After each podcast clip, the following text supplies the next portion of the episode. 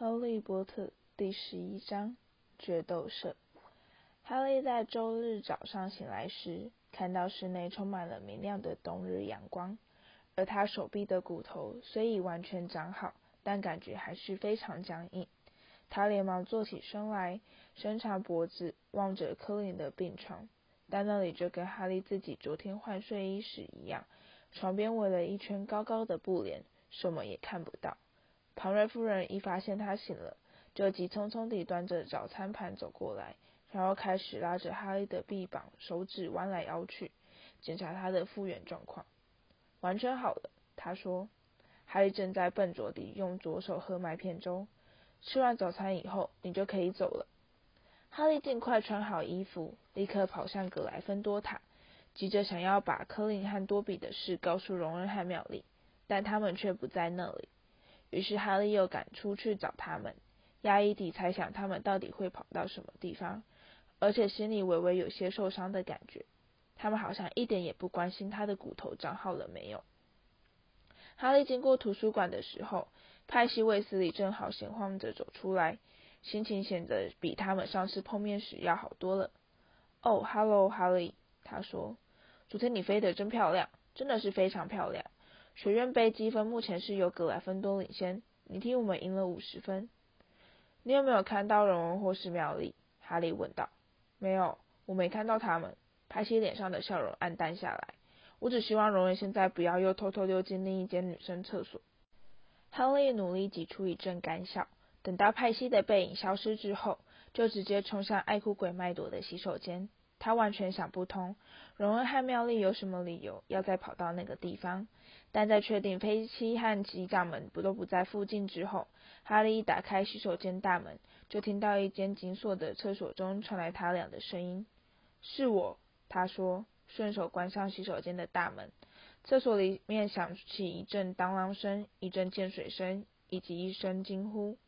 而他看到妙丽的眼睛透过钥匙孔往外偷窥。哈利，他说，你差点把我们给吓死。进来吧，你的手好了吗？好了，哈利说，然后挤进那间厕所。马桶上搁着一个破旧的大斧，而根据斧下噼噼啪啪的声音判断，哈利知道他们在下面点了火。用魔法变出可以携带的防水火球，是庙里的拿手绝招之一。我们本来要去找你，不过后来还是决定先开始调制变身水。荣恩说，而哈利再往里面挤了几寸。才好不容易把厕所门重新锁上。我们觉得这里是最安全的地方。哈利开始告诉他们科林的事，但妙丽却打断他的话：“这我们已经晓得了。我们今天早上听到麦教授跟弗利韦教授谈起这件事，那就是我们为什么决定尽快开始。我们越早从马粪嘴里掏出实话越好。”荣恩厉声说：“你知道我是怎么想的吗？上次魁地奇比赛之后，他现在一直很不高兴。”所以就故意拿柯林来出气。另外还有一件事，哈利说，望着妙丽把一大捆结草撕成碎片，扔进大府里去。多比昨天半夜跑来找我。荣恩和妙丽惊讶地抬起头来。哈利把多比告诉他的事情，或者该说是不小心透露的事情，全都一五一十的转述给他们听。密室以前就被打开过？妙丽问道。这样就对了。荣恩用一种得意洋洋的语气说。那一定是鲁修斯马粪。他以前在这里念书的时候打开了密室，现在他又把打开房间的方法传授给他的宝贝拽哥。事情不是很明显吗？不过我真希望多比有告诉你，里面到底关了什么样的怪兽。我倒想知道，他怎么有办法在校园里偷偷摸摸地到处乱晃，却从来没被人发现过呢？说不定他可以隐形。妙丽说，顺手把水蛭按到府底，要不然就是很会伪装。佯装成一副盔甲或是其他东西。我在书上看过有一种百变魔。你书看的太多了，妙丽。荣恩说，把死掉的草精灵倒在府邸的水蛭上面。他把倒光的草精灵空袋揉成一团，转过头来望向哈利。所以说，原来是多比害我们没坐上火车，而且还让你摔断了手。他连连摇头。你知道吗，哈利？要是他再不停止这类想要救你一命的蠢花招，他迟早会把你给害死。到了星期一早上，科林·克利维受到攻击，并像死人一样躺在医院厢房的消息，立刻传遍了整个校园。学校里的气氛变得十分凝重，并出现各式各样的谣言。大家也不可避免地开始互相怀疑。一年级新生现在不管走到哪里，都是成群结队地紧紧黏在一起，害怕自己只要一落单，就会受到怪物的攻击。吉妮在上符咒课时，刚好坐在科林·克利维的隔壁。他现在的情绪显得非常不稳定，而哈利同时也感到，弗雷和乔治虽然努力逗他开心，但却完全用错了方法。他们两人轮流变成浑身是毛或是长满钉疮的恶心模样，在冷不防地从雕像后跳出来吓他。最后，派西终于忍无可忍，气得面红耳赤，破口大骂，表示要写信给威斯利太太，告诉他今天晚上开始做噩梦，他们才停止这种淘气的举动。这段时间，学生们悄悄避开师长的耳目，在校园中刮起一阵买卖护身符、辟邪物与其他各类保护设施的热潮。那位买了一个有强烈臭味的绿色大洋葱、一根紫水晶柱和一条腐烂的蝾螈尾巴，但买了之后，其他格莱芬多男生却笑他多此一举，说他根本不会遇到危险，他是血统纯粹的巫师后代，绝不可能会受到攻击。他们第一个找上的就是飞奇。那位说，他的圆脸上写满了恐惧。而大家都晓得，我其实跟爆主也没差多少。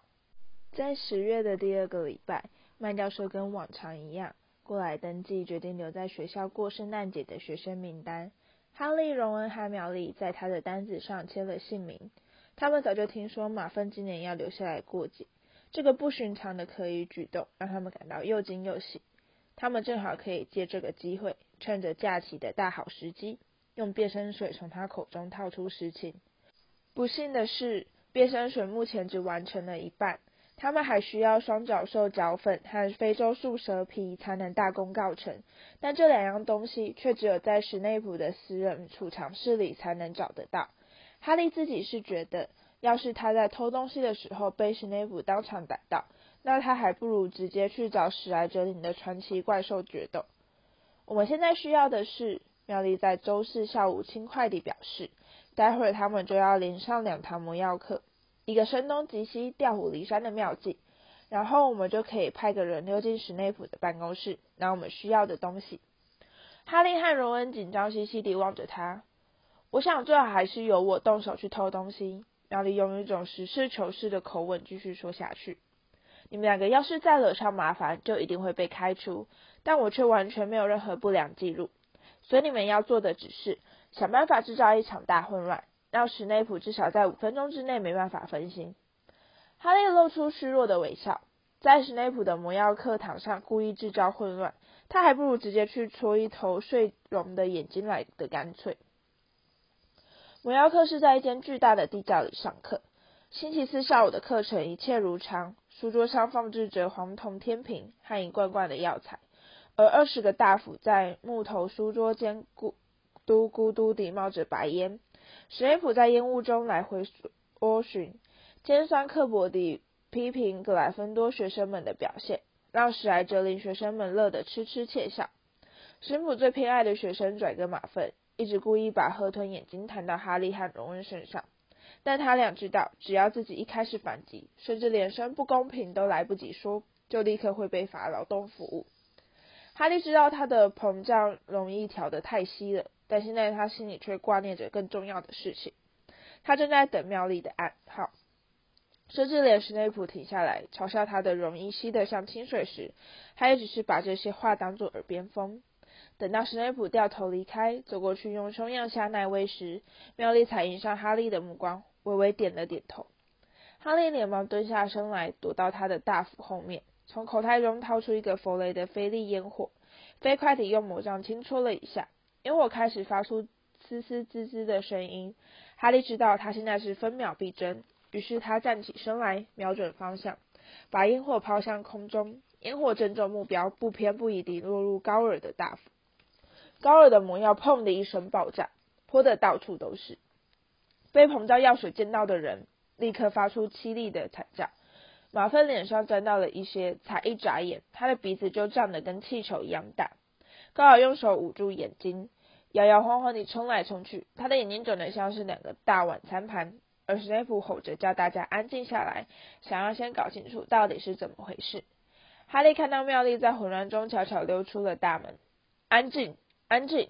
史内普怒吼：“被药水溅到的人，快到我这儿来喝一点放气水，等我逮到那个捣蛋鬼！”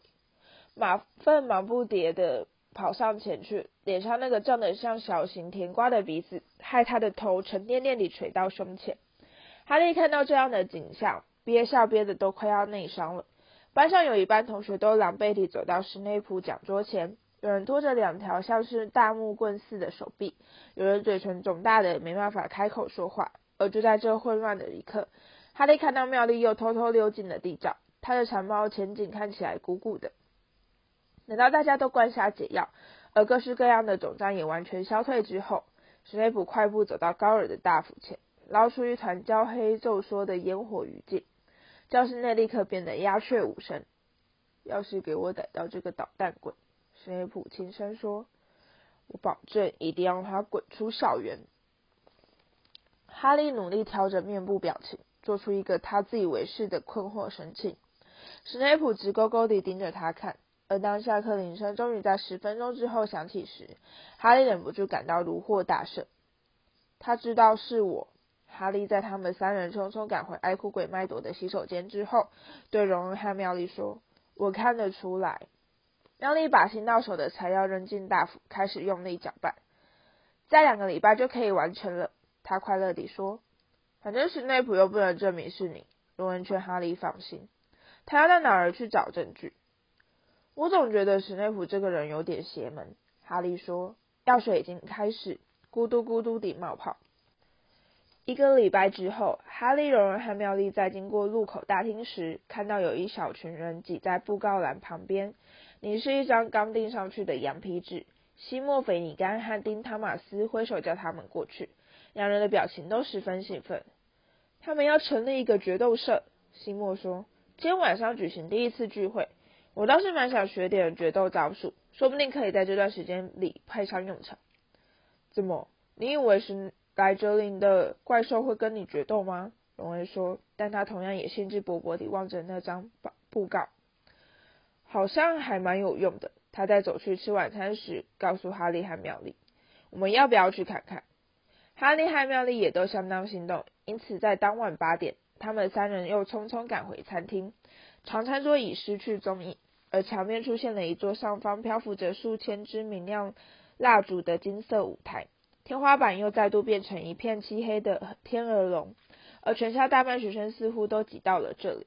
他们手里拿着魔杖，表情显得十分兴奋。不知道是谁要来教我们？苗丽说。他们三人侧身挤过喧哗的人群。我听说弗利维年轻的时候是个决斗高手，说不定是他。只要不是……哈利还来不及说完，就忍不住发出一声呻吟。吉德罗洛哈大步踏上舞台。一袭深紫色长袍使他显得格外华丽耀眼，而跟在后面的正是中年一身黑的史内普。洛哈挥手示意大家安静下来，并大声喊道：“围过来，围过来！大家都听得到吗？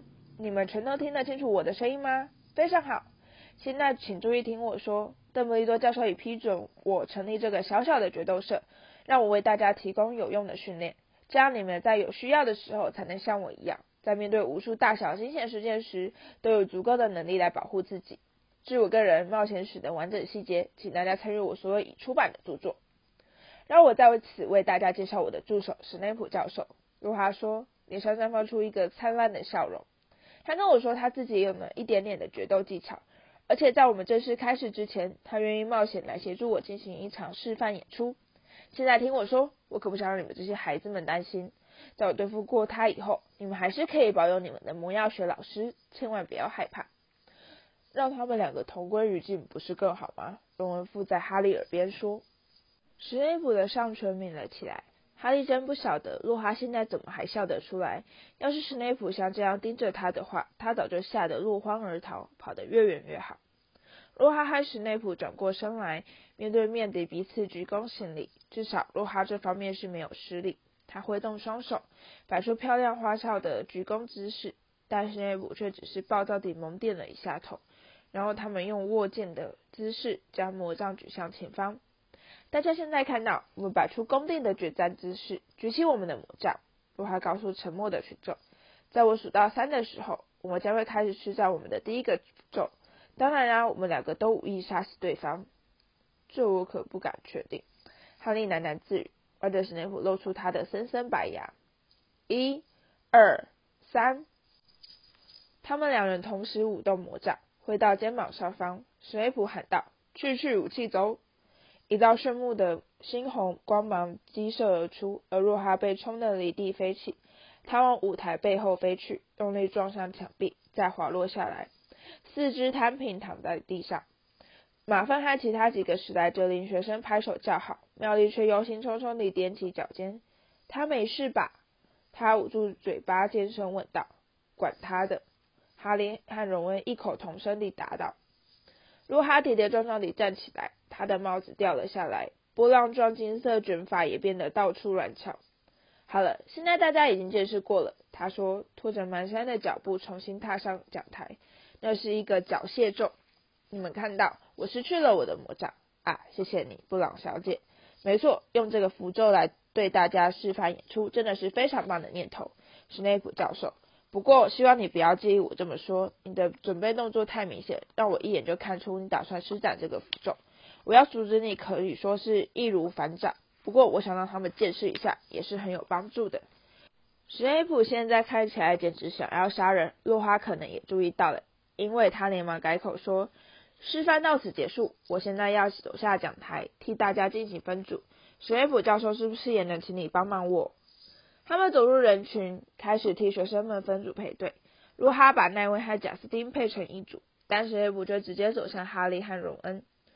我想，现在该是拆散这段梦幻组合的时候了。他讥笑地说：“荣恩，你跟西莫一组。”哈利波特，哈利下意识地走向妙丽。我可不这么想。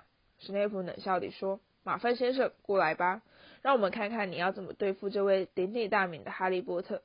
而妙丽小姐你呢？你跟布洛德小姐一组。马粪大摇大摆地走过来，脸上挂着不怀好意的假笑。一名史莱哲的女生紧跟在后面，她的长相让哈利联想起他在与巫婆共度假期中看到的一张照片。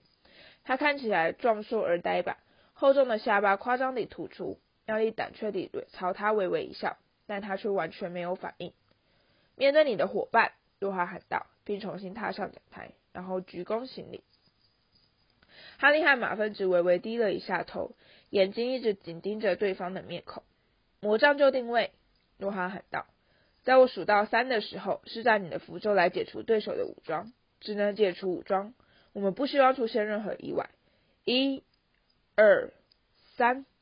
哈利将魔杖挥到肩膀上方，但马芬在才数到二的时候就冷不防发动攻击。哈利被符咒狠狠击中，感到头上好像被一个大炖锅用力敲了一下。他头昏眼花地晃摇晃了一会儿，但除此之外似乎并无大碍，因此他并未浪费时间，就毫不犹豫地举起魔杖，指着马芬喊道：“离土三普拉！”一束银色的光芒击中。马粪的胃部，他立刻弯下腰来，不停地喘气。我说过，只能解除武装。洛哈满脸惊恐地越过交战的人潮，喊道：“马粪已经不知跪倒。”哈利是用喝氧咒来对付他，他现在笑得完全无法动弹。哈利迟疑了一会儿，隐隐感到对已经倒在地上的马粪下咒似乎不够光明磊落，但这却是个天大的错误。马粪大口大口地喘气，举起魔杖指着哈利的膝盖。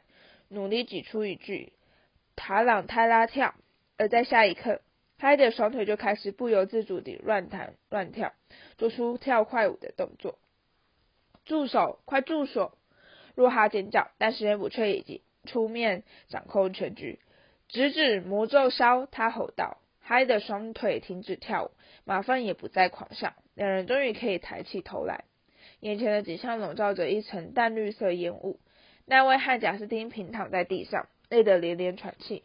荣恩夫呃面如死灰的西莫为他手懂魔杖干的好事连连道歉，但妙丽和米利森部落的却依然在缠斗不休。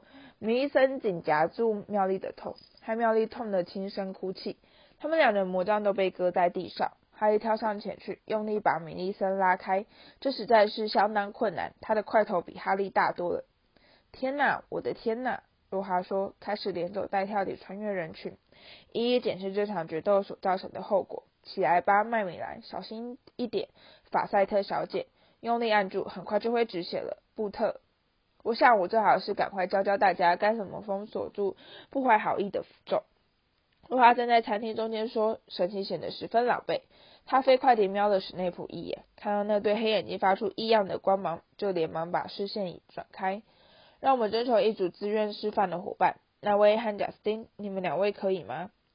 我认为这不是一个好主意，露华教授。史内普说，他像一只邪恶大蝙蝠似地滑行过来。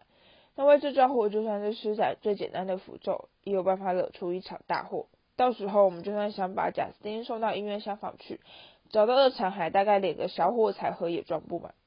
那位粉红色的圆脸变得更红了。拽哥马芬和哈利波特怎么样？史内普不怀好意地笑道：“这主意太棒了。”路哈说，示意马芬和波特走到大厅中间，而群众们纷纷退后，让位给他们。现在听我说，哈利，路哈说，在整个用魔杖指着你的时候，你就这样做。他举起他自己的魔杖，企图做出某种复杂的摇摆动作，但却不小心把魔杖给掉在地上。路哈连忙捡起魔杖说：“啊哈，我的魔杖有点兴奋过度啦。”史内普在一旁露出得意的笑容。史内普走到马芬身边，弯下腰来，附在他耳边说了几句悄悄话。马芬同样也露出得意的笑容。哈利紧张地抬头望着路哈说：“教授，你能不能再对我示范一次那个封锁咒？”怕了吗？马芬刻意压低声音，因此若哈并没有听见他的话。没那么容易。哈利从指缝中蹦出一句。若哈愉快地拍拍哈利的肩膀。照我那样做就行了，哈利。哪样做？丢掉魔杖吗？但若哈假装没听见。三、二、一，开始！他喊道。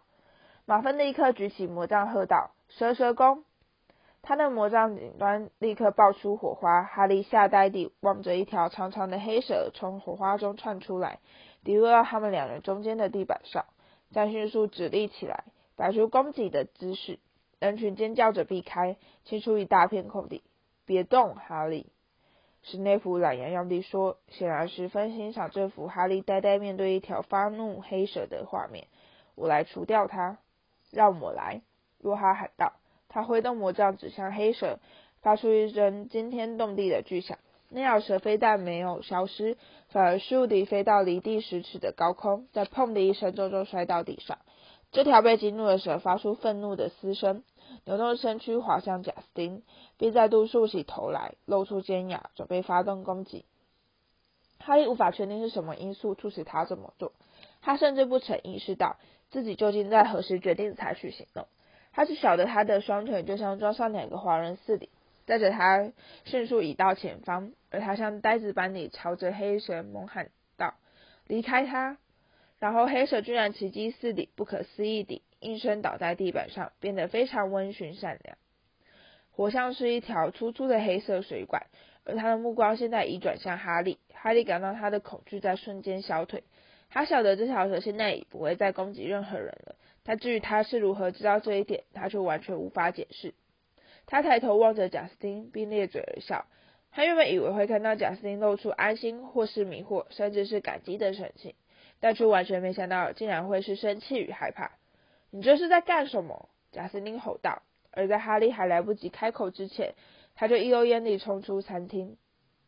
史内普踏上前来，挥了一下魔杖，而黑蛇立刻消失，只剩下一小团黑色烟雾。史莱普望着哈利的目光也变得很不一样，那是一种带着审慎评估意味的锐利眼神，让哈利感到很不舒服。他同时也隐隐察觉到。墙壁周围开始响起一阵不响的耳语，然后他感觉到有人在背后拉他的长袍。好了，荣恩贴在他耳边说：“走吧，快点。”荣恩立刻拉着他走出餐厅，猫莉紧跟在他们身边。在他们踏出大门时，两旁的人潮迅速退开，就好像是害怕被传染到什么怪病似的。哈利完全想不出这到底是怎么回事，而荣恩和妙丽也并未开口解释。太阳一言不发地拖着他爬上空荡荡的格莱芬多交易厅，然后荣恩把哈利推到一张扶手椅上，问道：“你是一个爬说嘴，你为什么不告诉我们？”“我是一个什么？”哈利说。“一个爬说嘴。”荣恩说。“你可以跟蛇交谈。”“这我知道。”哈利说。“我是说，这其实是我第二次做这种事。我以前有一次在动物园不小心放出一条蟒蛇去攻击我的表哥达利。这件事一时也说不清。不过那只蟒蛇告诉我，他从来没去过巴西。”我不晓得怎么搞的，就把它给放了出来。详细情形连我自己也不清楚。那时候我还不知道自己是个巫师。一只蟒蛇告诉你他从来没去过巴西。荣恩虚弱地喃喃重复。那又怎样？哈利说。我敢说这有一大堆人都听得懂。哦，才不能，他们听不懂的。荣恩说。那不是一项常见的天赋，哈利，而且很不好。有什么不好？哈利说，开始觉得有点生气。大家到底是哪根筋不对劲？听我说，要不是我叫那只蛇不要攻击贾斯汀，哦，原来你跟他说的是这个呀？你这是什么意思？你当时也在场啊？你有听到我说的话吗？我只听到你说的一串爬说语。荣儿说，也就是蛇的语言。谁晓得你到底说了什么？难怪贾斯汀会慌成那副德行，听起来就好像你在怂恿蛇去做什么坏事似的。那真是让人觉得毛骨悚然。哈利惊讶地张嘴望着他。我说的是另一种语言，可是我搞不懂。虽然我不晓得自己会说这种语言，我怎么有办法开口去讲呢？荣恩摇摇头，他和妙丽两个人的表情都好像家里死了人似的。哈利完全看不出这为什么会让他们感到害怕。能不能请你们告诉我，阻止一条臭蛇去咬掉贾斯汀的脑袋，这有什么错呢？既然贾斯汀逃过了一劫，不用去加入无头骑士狩猎队，那我究竟是用什么方法救了他，又有什么关系呢？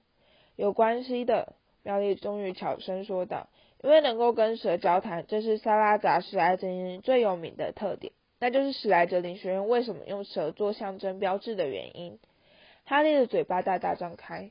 完全正确，荣恩说：“现在全校学生都会开始以为你是他的曾曾曾曾孙。”我才不是呢，哈利说，突然感到一阵无法解释的惊恐。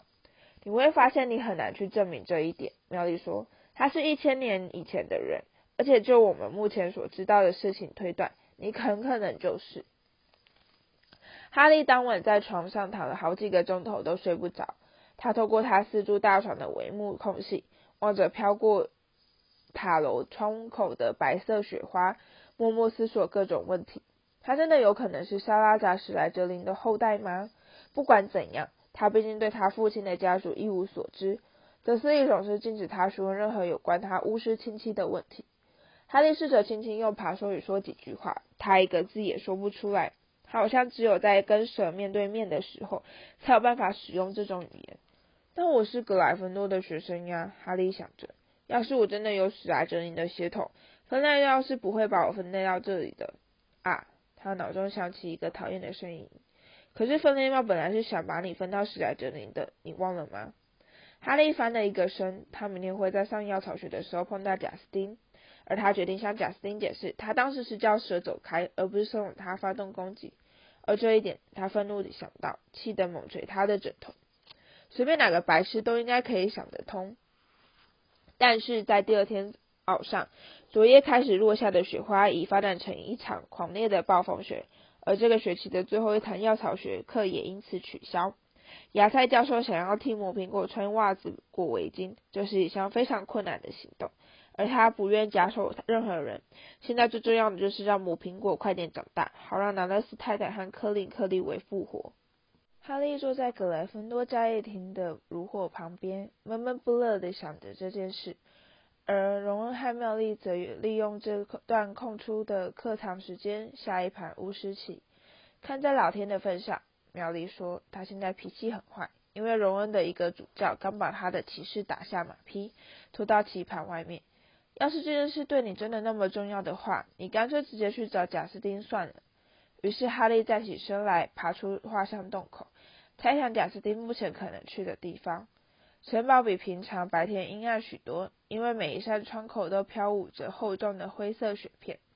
哈利被冻得发抖，慢慢走过正在上课的教室。你竖起耳朵倾听上课的情形。麦教授正在对某个人大吼大叫，而听起来好像是因为这个人把他的朋友变成了一只怪。哈利努力忍住偷看的冲动，继续往前走去。他突然想到，贾斯汀也许会利用这段时间赶些功课，于是决定先到图书馆去找找看。图书馆后果然坐着一群原本应该去上药草学的赫夫帕夫学生，但他们好像并不是在写功课。哈利站在两排又高又长的书架中间望过去，可以看到他们头紧紧凑在一起，似乎正在进行热烈的讨论。他看不清贾斯汀是不是也在那里。就在他朝他们走去的时候，一些话语飘进了他的耳中，使得他连忙停下脚步，躲在隐形书区，静静倾听。所以呢，一个肥壮的男孩正在说：“我叫贾斯汀，躲在我们寝室里，不要出来。”我的意思是，如果波特已经把哈利为下一个目标，那他这阵子最好还是尽量不要露面的好。当然啦，自从贾斯汀自己说溜了嘴，对哈利透露他是麻瓜后代以后。他就知道这一类的事迟早都会发生。贾斯汀明明白白地告诉哈利，他差点就要去伊顿中学念书了。这可不是一件你可以随便拿来跟史莱哲林传人炫耀的事，你们说对不对？那么你是真的认为那就是哈利罗阿尼？一个绑两条辫子的金发女孩不安地问道。汉娜，肥壮男孩正色说道：“他是一个爬说嘴啊，大家都晓得那是黑巫师的标志。你听过有哪个正派巫师可以跟蛇说话吗？”史莱哲林自己就有一个外号叫蛇蛇头。听完之后，群众一片哗然，而阿尼继续说下去：“还记得墙上的字迹写了什么吗？传人的仇敌当心了！”哈利跟飞机起了一些冲突，接着飞机的猫就受到攻击。那个一年级新生科林在魁地奇比赛的时候惹毛了哈利，拍了几张他躺在泥巴里的狼狈照片。接着我们就听到科林受到攻击。可是他人一直都很好啊，汉娜半信半疑地说。况且是他让那个人消失不见的，他应该没那么坏吧，对不对？安妮神秘兮兮的压低声音，赫夫帕夫学生们又围得更拢了。哈利悄悄挪近了一点，好听清楚阿尼的话。没有人晓得他为什么有办法逃过那个人的攻击。我的意思是，事情发生的时候，他还只是个婴儿，照理说他应该是被炸得粉身碎骨才对啊。在面对那么恶毒的诅咒时，只有一个法力高强的真正黑巫师才有办法躲过一劫。他的声音再度沉了下来，变成微弱的耳语。那说不定就是那个人为什么第一个就想动手杀他的原因。他不希望出现那一个黑魔王来跟他竞争。我真不晓得，哈利这家伙到底还藏了哪些其他的魔力。哈利再也听不下去了，他大声清清喉咙，从书架后面走了出来。如果他不是这么愤怒的话，他就会发现眼前画面其实相当滑稽。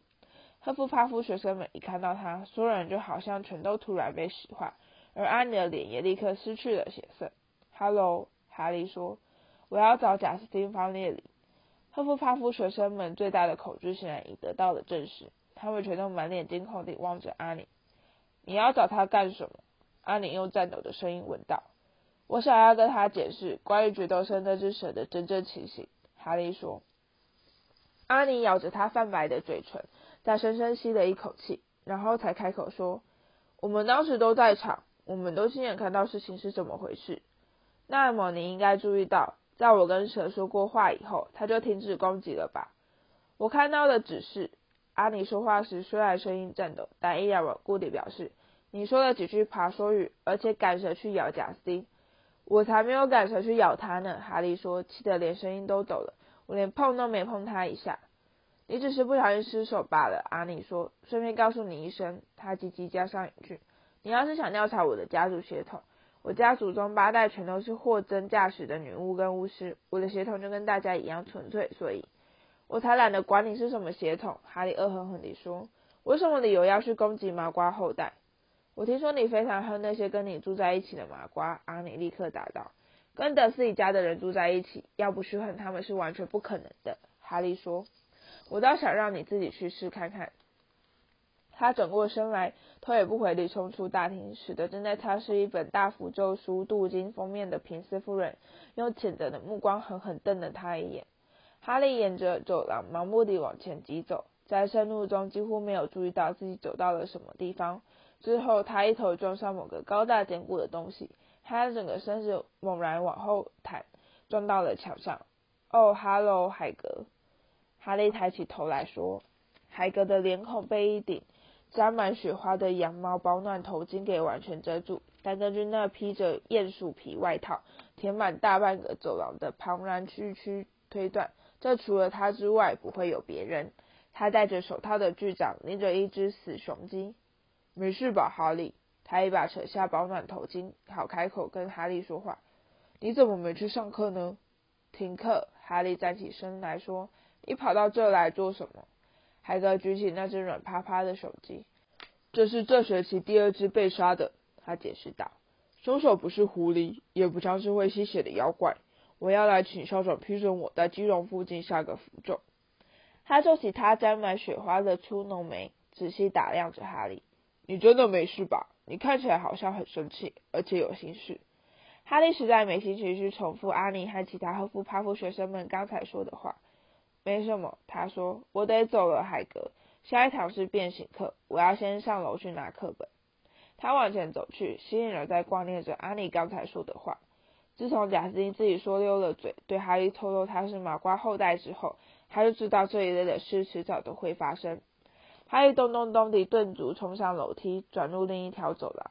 这里显得格外阴暗。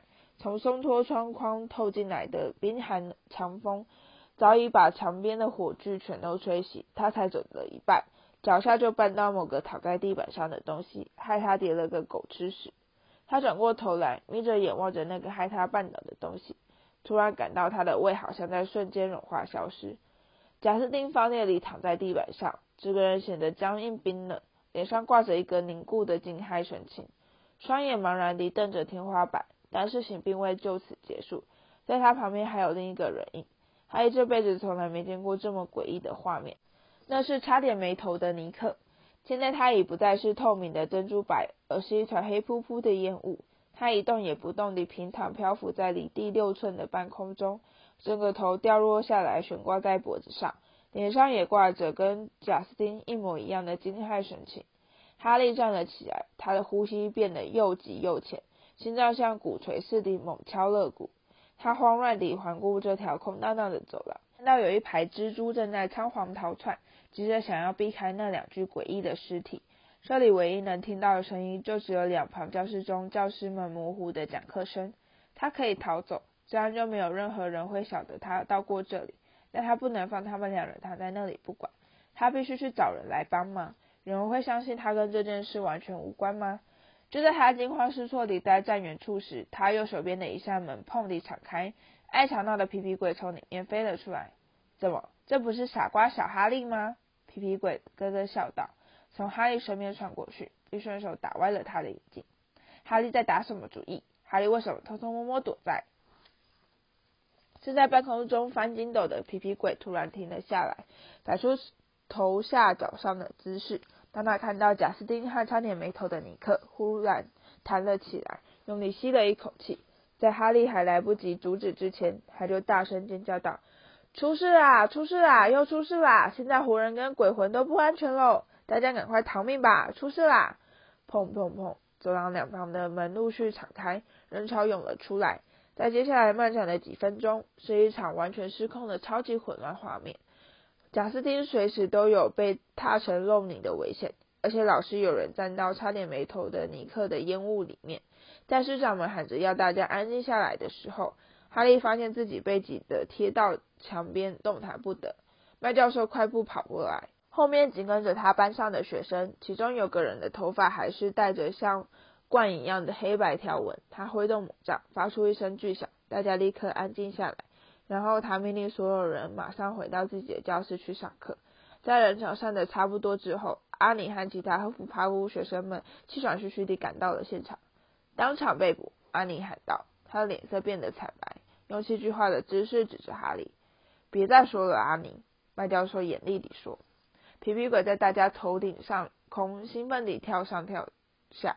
现在他露出邪恶的笑容，俯视下方的景象。皮皮鬼校园都非常喜爱混乱。在教师们弯身查看贾斯汀和差点没头的尼克的状况时，皮皮鬼突然放声高歌：“哦，哈利，这个乐色！哦，看看你干的好事！你要把学生全都杀光？你觉得这是件趣事？够了，皮皮鬼！”麦教授怒吼道。而皮皮鬼朝哈利伸了一下舌头，呼啸着转身飞走了。弗利伟教授和教天文学的辛尼渠教授一起把贾斯汀抬到医院厢房，但好像没有人晓得在拿差点没头的尼克怎么办。最后，麦教授用魔法凭空变出了一把大扇子，他把扇子交给阿尼，吩咐他把差点没头的尼克扇到楼上去。阿尼听从指示，用扇子扇着像条安静黑气电环似的差点没头的尼克向前走去。现在只剩下哈利和麦教授两个人。跟我来，哈利。他说。教授，哈利立刻说：“我发誓，我绝对没有这件事，我已经处理不了了。”哈利，麦教授断然答道。他们一言不发地绕过一个转角，然后他在一个又大又丑的石像鬼前停下脚步。柠檬雪宝，他说，这显然是一个通关密语，因为那个石像鬼突然活了过来，并飘到一旁，而他身后的墙壁也裂成了两半。哈利虽然也非常害怕即将到来的一切，但眼前的景象依然让他看得目瞪口呆。墙壁后面有一列不断向上移动的螺旋梯，看起来就像是一道超长的电动手扶梯。哈利和妙教授套上楼梯时，他听到背后的墙壁“砰”的一声再度紧闭。他们绕着圆圈不断向上攀升，升得越来越高。最后，开始感到微微晕眩的哈利，终于看到前方出现了一扇光泽闪。亮的橡木大门，上面有一个狮身鸟首怪兽形状的黄铜敲门铁。他知道他被带到了哪里，这必然就是邓布利多住的地方。